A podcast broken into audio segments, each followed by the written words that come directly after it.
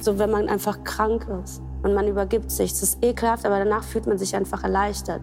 Und wenn man dann Bock hat, kann man gucken, was überhaupt drin war. Das mache ich. Ich gucke, was drin war. Und dann zeige ich es dir. Auf eine Art, die nicht mehr ekelhaft ist. Die Musikerin Dylan scheut sich also nicht genau hinzuschauen.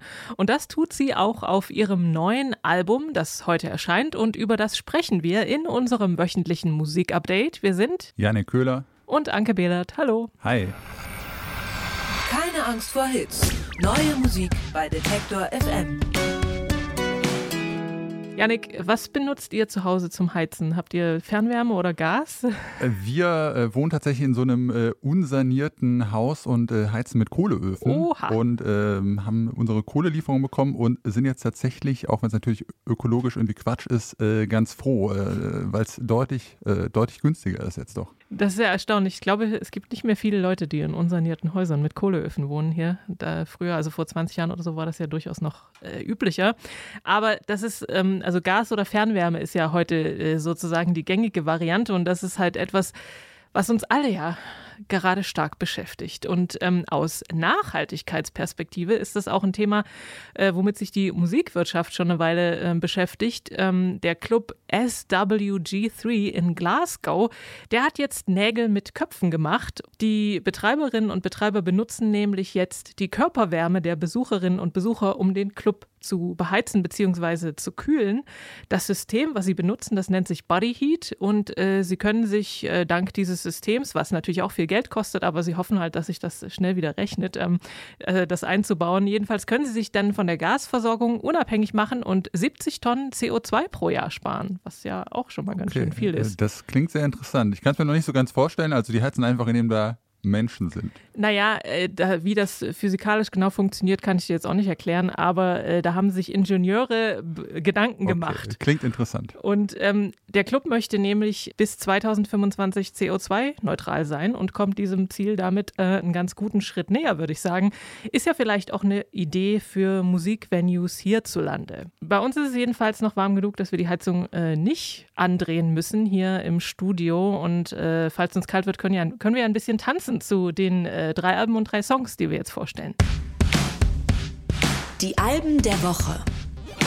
Mücki Blanco schreibt, malt und macht Musik, die sich aus vielen unterschiedlichen Einflüssen speist. Zum Beispiel Rave, Trap, Grunge, Punk und Hip-Hop. Und in der es meist um die Erfahrung als äh, queere oder Transperson geht, beziehungsweise und Transperson geht. Für das neue Album Stay Close to Music hat Blanco mit dem Produzent und Multiinstrumentalisten Faulty DL zusammengearbeitet. Die Musik sollte aus Live-Instrumenten entstehen und daher wahrscheinlich auch der Titel Stay Close to Music, denke ich. Und wir hören rein in den Song Family Ties.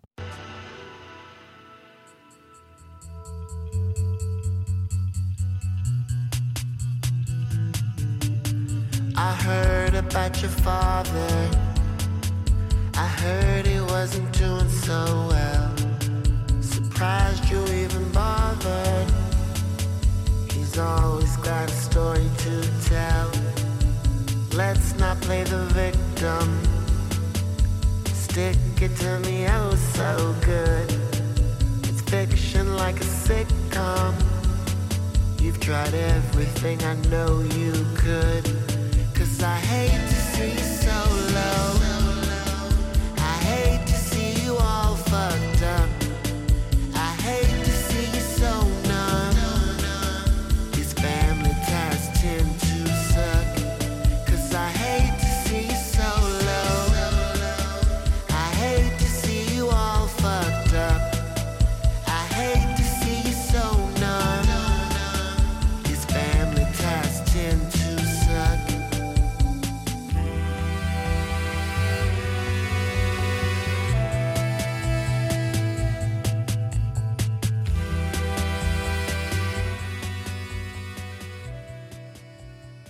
Family Ties hier von Mücki Blanco und dem neuen Album Stay Close to Music. Zusammen haben wir leider nicht mehr gerade gehört, also gerade noch so im Ausklang ist er war ein bisschen zu hören, nämlich Michael Stipe von der großen Band REM. Überhaupt hat Blanco einige interessante Gäste auf dem Album versammelt, zum Beispiel auch Devendra Banhart und Jonsee. Ähm, musikalisch ist es auch recht vielgestaltig, also Pop, Rap, Trap und so Bounce in the Synthes. Dann gibt es Flöten, auch mal ein bisschen verzerrte Gitarren. Ein Stück ist ganz minimalistisch instrumentiert, nur mit Klavier und Saxophon. Es geht, äh, wie auch schon in der Vergangenheit, um Homo- und Transphobie, aber es geht auch um Liebe und auch um äh, Spiritualität, wie in dem Song Your Love Was a Gift. Ähm, insgesamt ist es schon, finde ich, also interessant beim Zuhören, auch durch die Gäste wird es irgendwie ganz bunt, aber so richtig gecatcht hat es mich nicht. Also es hat so ein bisschen der Hit gefehlt, hatte ich den Eindruck. Wie ging es dir mit der Platte, Yannick? Äh, ach, ich fand, es waren schon äh, ein paar ganz gute Pop-Banger drauf. Äh, French Lessons ist auf alle Fälle ein Song, der bei mir äh, hängen mhm. geblieben ist. Und äh, ja, sonst könnte ich auf alle Fälle das unterschreiben, was du gesagt hast, dass es echt ein sehr äh, buntes Album ist. Also irgendwie wie so ein äh, großer bunter Blumenstrauß, wo so von allem was dabei ist. Und ich finde das schon so die Stärke einfach von diesem Album, dass so von schon so irgendwie vom Rap ausgehend, aber in so in ganz verschiedene Richtungen wandert, sich eigentlich so von allen Labels und Genres irgendwie lossagt und man ja irgendwelche postpunkigen verzerrten Bassriffs hat, aber dann auch wieder irgendwelche jazzigen Bläsereinlagen und Ambient Synthi-Flächen und das äh, ja, fand ich sehr gelungen und äh, trotzdem fällt es aber irgendwie nicht auseinander. Irgendwie äh, schafft es Mickey Blanco, das dann doch äh, alles zusammenzuhalten, so, weil sie dann doch so sehr einen eigenen markanten Stil hat und auch so die Produktion äh, schafft es, dass es nicht äh, zu beliebig wird. Dominique Dillon de Byington alias Dylan begleiten wir ja schon äh, bei Detector FM schon eine ganze Weile, eigentlich seit Beginn ihrer Karriere. Also ich habe nochmal nachgeguckt. Schon das erste Album von 2011, The Silence Kills, war äh, Album der Woche bei Detector FM. Elf Jahre später klingt nicht nur ihre Stimme gereifter, wobei jetzt auch nicht so sehr, dass man sie nicht wiedererkennen würde, aber auch ihre Musik ist auf dem vierten Album Sabotage größer und kompakter, wofür vornehmlich der Künstler und Produzent Alexis Troy verantwortlich ist. Wir hören mal rein in das Stück Divine Savior.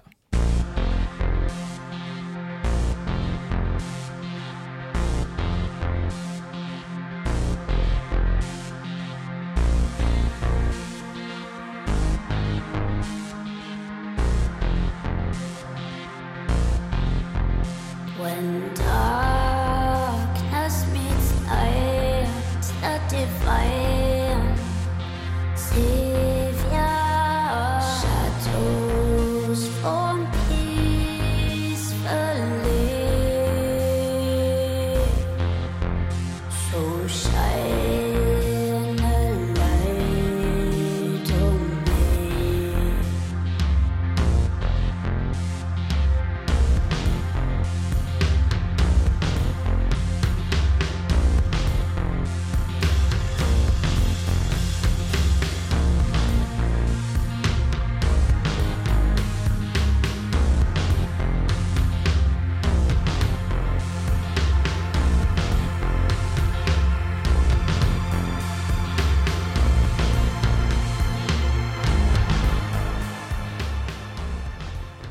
Divine Savior von Dylan und ihrem neuen Album Sabotage. Schreibt man übrigens mit einem L, also mit einer 6 statt des S, mhm. aber ich glaube, man sagt trotzdem Sabotage. Ja, ich war mir auch nicht sicher, ob es jetzt Six Sabotage heißt, aber ja, Sabotage würde ich auch. Wir, wir einigen uns einfach. Einigen mal. uns mal darauf. Ähm, sie selbst sagt, das Album ist Liebesbrief, Hilfeschrei und Konsequenz in einem.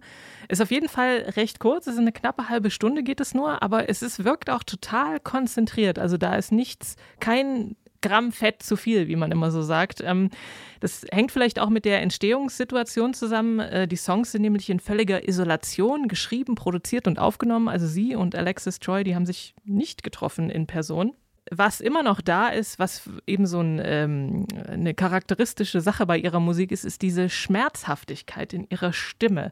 Und diese, die gibt es immer noch, haben wir ja gerade schon gehört, die ist immer so eingebettet in die, in die Stücke und in, die, ähm, in diese sehr dichte und teilweise fast schon cinematische, sagt man, glaube ich, Produktion. Also es klingt halt alles sehr groß und auffächernd und ähm, weiß nicht, nennt man das dann jetzt Elektro-Art-Pop oder Post-Dubstep? Wurde sie, glaube ich, früher auch mal eingeordnet. Aber also mir gefällt es jedenfalls sehr gut.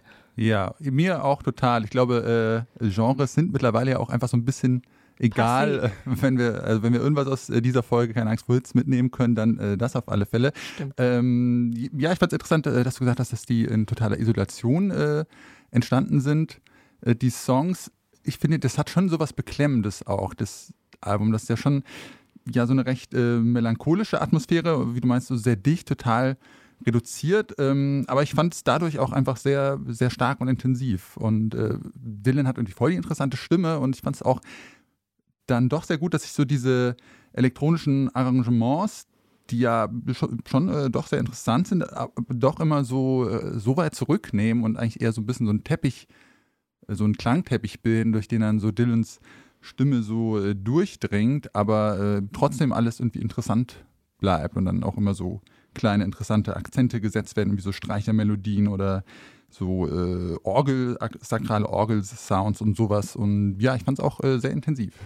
Ja, du hast es gerade schon richtig gesagt. Wir bleiben heute so ein bisschen genrelos sozusagen ähm, mit dem Londoner Musiker L.A. Salami und der hat äh, im Laufe seiner mittlerweile zehnjährigen Musikkarriere eine erstaunliche Entwicklung hingelegt. Seine ersten EPs und Alben, die haben sich stilistisch vor allem zwischen Folk, Rock und Blues bewegt. Sein 2020er Album The Cause of Doubt and a Reason to Have Faith ist da deutlich experimentellere Wege gegangen. Hier auch gängige Genregrenzen, die lässt er hinter sich und äh, erweitert seinen klassischen Folkrock-Sound mit so Hip-Hop-Beats und auch Rap-Einlagen. Und diesen Weg, diesen experimentierfreudigen Weg, den geht er auch auf seinem neuen Album Otto Line konsequent weiter. Er selbst beschreibt seine Musik als lyrically centered genre non-specific music. Und wie das klingt, das hören wir jetzt in dem Song Lady Winter.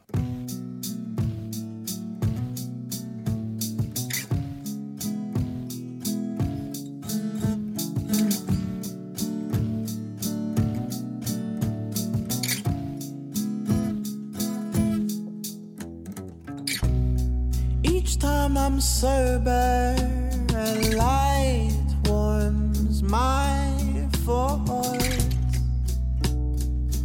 In the same way the sun does to a clear sky. But when the forecast is rain, one longs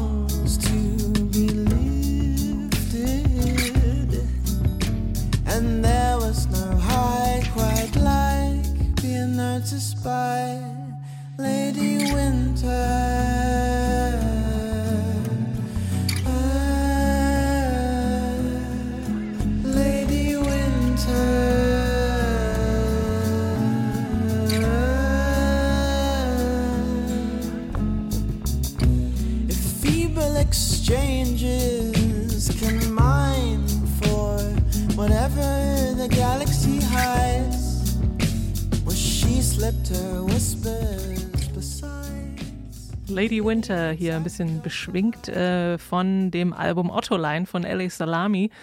Und wir haben gerade versucht, die Instrumente rauszuhören. Also Akustikgitarre war dabei und auch eine Klarinette habe ich gehört.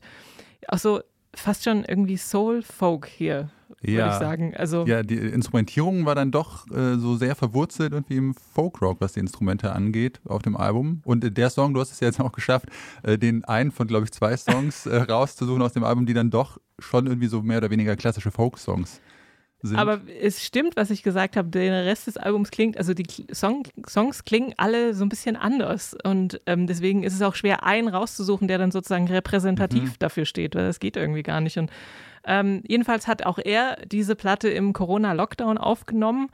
Und viel Zeit zum Nachdenken hat er da natürlich gehabt, thematisiert jetzt so Sachen wie ähm, Machtstrukturen in unserer Gesellschaft und wie man sie ändern kann. Und musikalisch, wie gesagt, sehr vielgestaltig. Es gibt eben eine gezupfte Akustikgitarre, Mundharmonika auch mal, wo er dann so ein bisschen Bob Dylan quasi nicht auferstehen lässt, der lebt ja noch, aber so herbeizitiert quasi. Aber es gibt eben auch Rap-Einlagen, Piano-Samples, schlurfende Beats, mehrstimmige Refrains.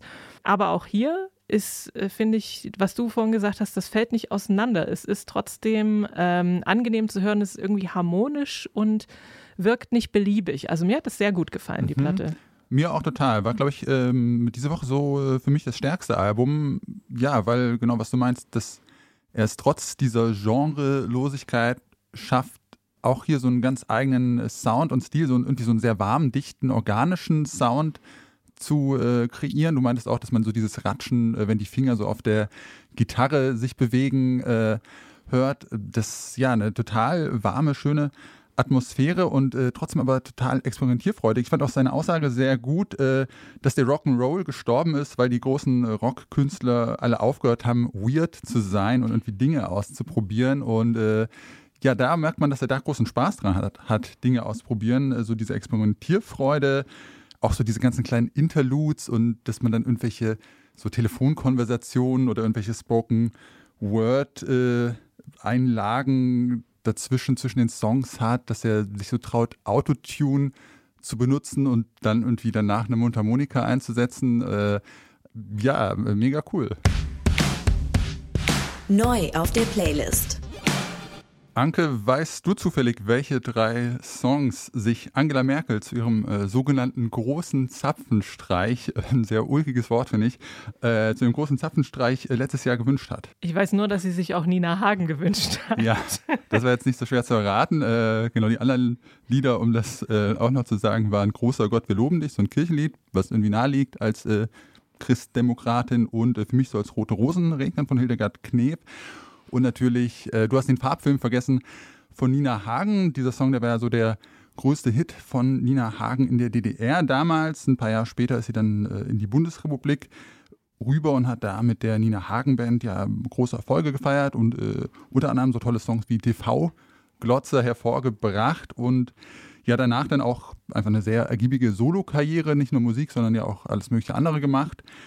In den äh, letzten Jahren ist es dann aber musikalisch doch so ein bisschen ruhiger geworden. Das äh, letzte Album, das ist elf Jahre her, das sie veröffentlicht hat. Äh, jetzt hat sie aber ein neues angekündigt. Äh, Unity wird das heißen, im Dezember erscheinen. Und darauf ist auch eine Neuinterpretation des Country-Songs 16 Tons. Some people say a man is made out of mud. A poor man's made out of muscle and blood. Muscle and blood and skin and bones. A mind that's weak and a back that's strong. You load 16 tons, and what do you get? Another day older and deeper and dead.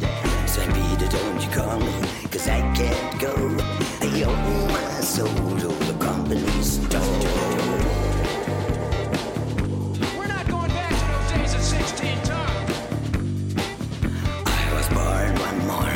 the sun didn't shine. Picked up my shovel and I walked to the mine. I loaded 16 tons of number nine coal in the straw. Boss said, Well, I bless my soul. You load 16 tons, and what do you get? Another day older and deeper in debt. St. Peter, don't you call me, cause I can't go. I owe my soul to the company store.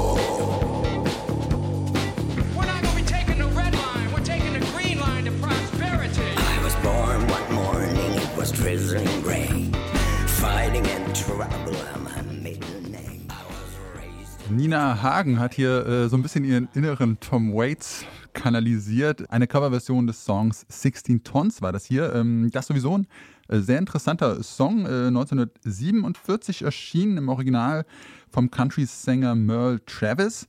Und da geht es äh, ja so um den Struggle von Kohlearbeitern in Amerika, äh, die damals äh, oft nicht mit Geld, sondern mit so Wertmarken bezahlt worden sind. Und mit denen konnten sie dann nur in den Company-eigenen Läden einkaufen, wo die Sachen aber total überteuert waren. Und deswegen waren diese Kohlearbeiter, obwohl sie den ganzen Tag geschuftet haben, irgendwie am Ende alle total überschuldet. Ja, und das thematisiert dieser Song hier, I Own My Soul to the Company Store, ist ja so eine Zeile.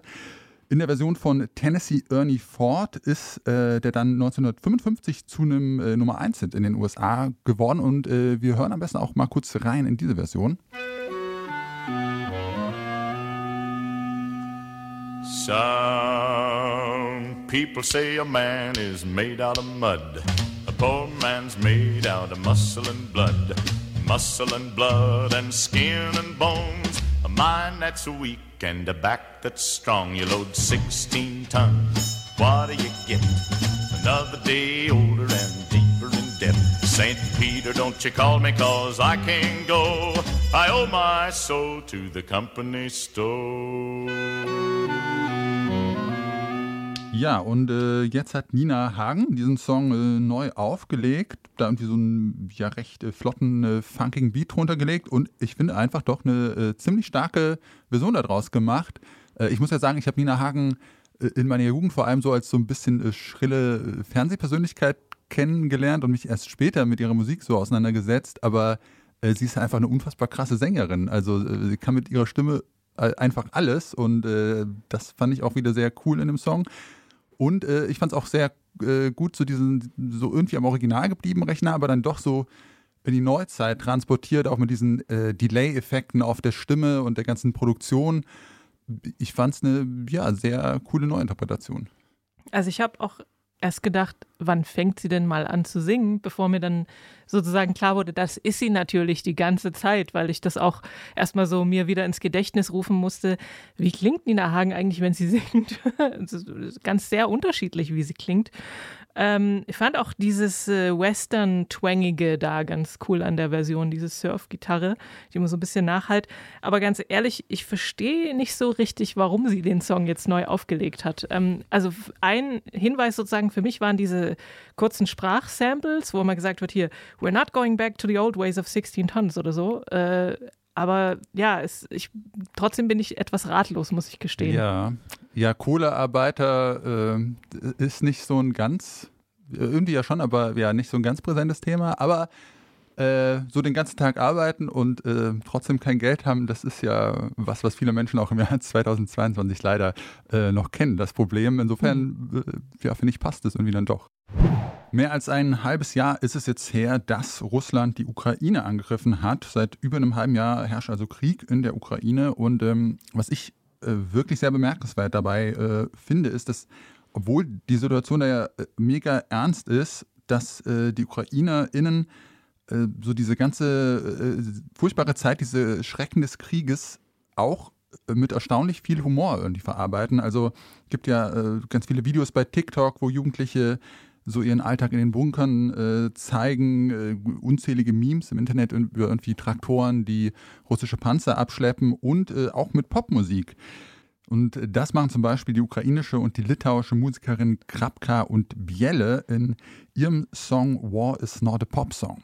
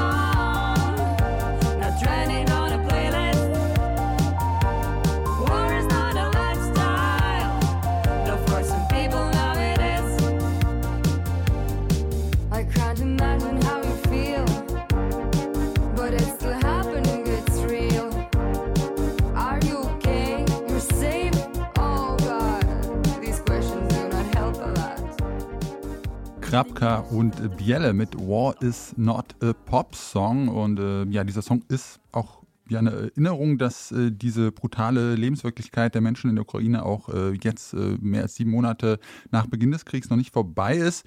Ähm, ja, hier wird so dieser Alltag des Krieges auch so ein bisschen aus verschiedenen Perspektiven beschrieben. Äh, I get up, I brush my teeth, I get a cup of tea and then it's air raid siren. Ähm, also ja, das irgendwie dieses normale Leben äh, dann doch immer wieder von diesem Krieg eingeholt wird. Ähm, ja, krass fand ich vor allem diesen Kontrast zwischen äh, Inhalt, äh, diesem ja, sehr ernsten Inhalt und dann, äh, wie das musikalisch verarbeitet wurde, dass man daraus so einen total äh, fröhlichen, happy, äh, gute Laune Popsong gemacht hat. Also der Chorus ist ja total catchy und ähm, ja, das fand ich irgendwie sehr bemerkenswert und das, äh, finde ich, spiegelt auch für mich so diesen Umgang der UkrainerInnen mit oder vieler UkrainerInnen mit diesen Erlebnissen wieder, dass es ja auch so eine Ansage ist, äh, dass man sich nicht unterkriegen lässt. So ein Fuck you an Russland, dass äh, Russland irgendwie die Ukraine mit, mit Raketen überziehen kann, aber ja, die trotzdem sich nicht unterkriegen lassen und auch so sagen, ja, wir verlieren deswegen jetzt auch nicht all unsere Lebensfreude. Und äh, ja, das ist irgendwie ein starkes Ding.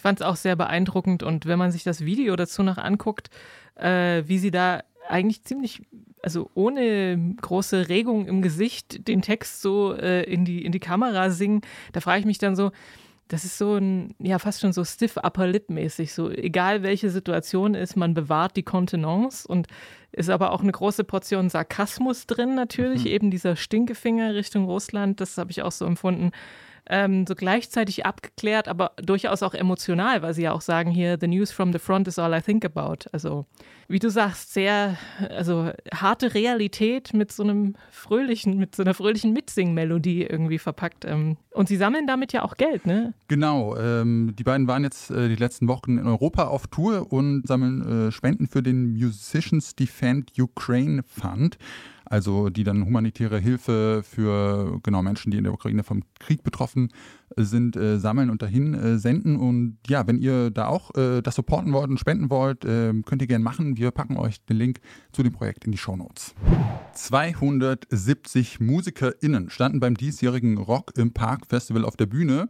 Davon waren 253 Männer und 17 Frauen. Ja, das ist jetzt nicht total überraschend, ähm, dass so Frauenanteil im niedrigen einstelligen Prozentbereich, das ist gerade bei so großen Rockfestivals eigentlich eher die Regel als die Ausnahme und ähm, wird irgendwie auch nicht wirklich besser, obwohl es irgendwie 2022 ist.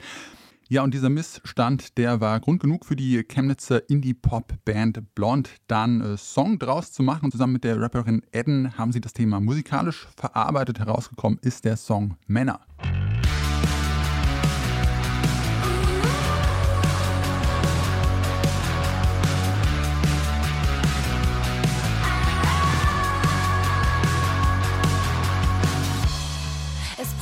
Ziemlich lange Zeit.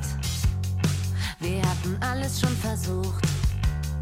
Doch irgendwann war es soweit. Wir wurden endlich gebucht. Ganz unten auf dem Festivalplakat. Erstmal egal, Hauptsache da. Als wir dann zum ersten Mal im Backstage waren, wurde es uns klar, wir sind allein. Wo sind all die anderen Frauen? Für so eine Pimmelparty mit bleichen Rentnern waren wir nicht stundenlang im Proberaum. Es regnet Männer,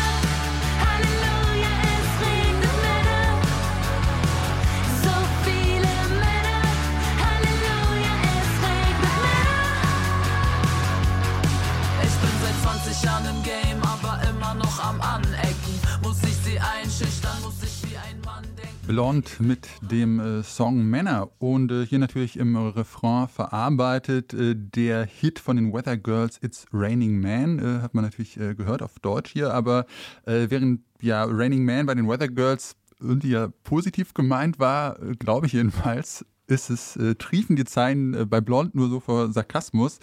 So dieses Thema der männerdominierten Musikindustrie, das, mit der sich Blond ja so ständig auseinandersetzen müssen. Das hatten sie ja auch schon in dem Song Thorsten verarbeitet, wo es um diese ganzen äh, Männer geht, die meinen, alles mansplainen zu müssen, weil da jetzt eine Frau irgendwie auf der Bühne steht und sie das alles besser wissen.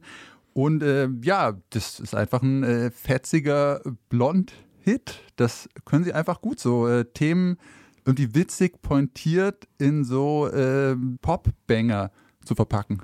Das stimmt. Äh, so ist es auch bei mir angekommen. Und ich habe mich ja ehrlich gesagt gefragt, weil ich den Text erst nicht gelesen habe oder die, den Begleittext dazu, woher kenne ich denn nur den Refrain mit Es regnet Männer, Halleluja? Und dann habe ich echt, äh, irgendwann äh, habe ich dann Jessie, unsere Kollegin, gefragt und die hat es mir verraten mit It's Raining Men. Und ja, dort ist in dem Weather Girl Song ist es natürlich positiv gemeint, weil sie ja dann beschreiben, was für tolle Männer vom Himmel fallen. Aber bei Blond ist es eher naja, eher so spöttisch und witzig. Und ähm, ich musste auch sehr lachen bei der Zeile, für so eine Pimmelparty mit bleichen Rentnern waren wir nicht stundenlang im Proberaum.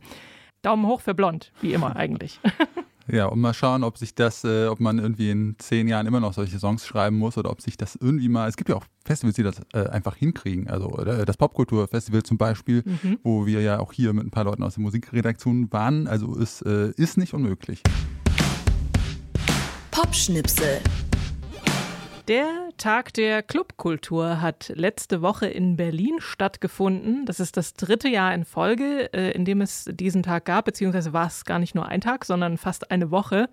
Ähm, das Motto war Growing Roots, Shaping Spaces. Es ging also um Räume und um die Fragen wie, wo sind die Räume, warum verschwinden sie, wer gestaltet sie und wer fühlt sich darin wohl. Und unser Kollege Anton Burmester, der war vor Ort und hat sich auf den Partys, Panels und Workshops umgeschaut und äh, mit Katharin Arendt gesprochen. Sie ist Projektleiterin des Tags der Clubkultur, arbeitet für die Clubkommission und ist dort zuständig für Diversity und Awareness. Anton hat sie unter anderem gefragt, was sich in den Corona-Jahren in der Clublandschaft in Berlin verändert hat. Also hier in Berlin ist Techno immer noch sehr dominant, aber es wird musikalisch auf jeden Fall diverser hier in der Stadt. Es gibt super viel Angebot für alles außerhalb von Techno auch. Und was ich auch für ein Shift sehe, ist, es gibt unglaublich viele junge, neue Kollektive, die am Start sind, die Bock haben, was zu machen und die es auch machen. Und da gibt es so ein bisschen so einen Shift. Also es sind jetzt vielleicht nicht mehr die Clubs, die hier unbedingt den Ton angeben, mhm. sondern es sind sehr viele Kollektive, die Programm machen und die auch die Programmatik im Club machen und auf die Clubs auch teilweise ein bisschen angewiesen sind. Da sehe ich super viel Potenzial auch drin, auch wenn es gerade teilweise, glaube ich, sehr hart ist für die Clubs, weil es schwierig ist, mit ihrem eigenen Programm da durchzukommen. Aber das bedeutet eben auch ein Powershift. Und das ist, glaube ich, was, was ich sehr dolle beobachte, Diversität im Programm ist auf jeden Fall ein großes Thema und generell Antidiskriminierung und auch ja, Benennung von äh, rassistischen Strukturen, sexistischen Strukturen. Das alles hat sich auf jeden Fall, ist viel mehr geworden, weil man auch in der Pandemie viel mehr Zeit hatte, über die Dinge zu diskutieren. Es wurde sehr viel online diskutiert, es wurde sehr viel sichtbar gemacht. Ja, Katharin äh, Arendt hat jetzt hier auch gerade schon äh, Diskriminierung angesprochen und äh, ich finde, das geht ja auch einfach schon äh, bei der Frage los, äh, wer kommt denn überhaupt äh, rein in Clubs und wer kann das eigentlich noch bezahlen? Also Clubs sollten ja im besten Fall so für alle da sein und vor allem für Menschen, für die das irgendwie ein besonderer oder sicherer Raum ist und jetzt nicht einfach nur so Privileg von finanziell Bessergestellten. Aber ja, das ist in den aktuellen Zeiten ja auch nicht so einfach. Finanzielle Zugänglichkeit und Klasse ist ähm, ein Riesenthema, was überhaupt noch gar nicht richtig besprochen wird, meiner Meinung nach. Also wer kann sich den Clubbesuch eigentlich noch leisten? Wer sollte sich den leisten können? Und ich finde es vor allem ganz wichtig, darüber nachzudenken, für wen ist es auch teilweise wichtig, mehr als einmal im halben Jahr in Club zu gehen. Das sind nämlich oft marginalisierte Communities, die dort irgendwie ihre, ihre Wahlfamilie treffen, ihre Friends treffen, die diesen Raum haben, um quasi ihre Identität frei zu entfalten, dort Programm und Kunst zu machen. Das sind ja oft Menschen, die strukturell an den Rand unserer Gesellschaft gedrückt werden, die jetzt auch dort ausgeschlossen werden. Und ja, das ist ja auch gerade für Clubs äh, in den aktuellen Zeiten äh, schwierig. Die müssen ja auch irgendwie über Wasser, sich über Wasser halten, Energie- und Personalkosten stemmen. Und wie man dieses Problem angehen kann, auch dazu hat Arendt ein paar Vorschläge. Wie kann man das auffangen? Indem man ja zum einen versucht, solidarische Preispolitik zu entwickeln, also wirklich zu gucken, okay, Menschen, die es sich gar nicht mehr leisten können, wie können wir die unterstützen und wie können vielleicht andere mehr bezahlen. Das sehen wir auch schon in ein paar Clubs, dass es so da Preisstaffelungen gibt. Es gibt äh, mehrere Kollektive, die sich so an ihre Communities richten und sagen, hey, wenn ihr euch nicht leisten könnt, am Wochenende vorbeizukommen, bitte meldet euch, wir finden eine Lösung. Und trotzdem ist es, denke ich, wichtig, dass man das auf politischer Ebene aufgreift und nämlich wirklich guckt, okay, wie kann da mit öffentlichen Fördergeldern eingegriffen werden, dass Preise gesichert werden. Und da ist es dann wieder wichtig, darüber zu sprechen, okay, Clubkultur ist Kultur und muss dann auch wie andere Kultursparten gefördert werden, wie die Hochkultur oder wie das, wie das Opernhaus. Da ist auch jede Karte subventioniert und das ist sicherlich nichts, wo wir langfristig hinwollen, aber aktuell eigentlich eine der Lösungen, die es geben kann, dass man quasi Preise öffentlich subventioniert.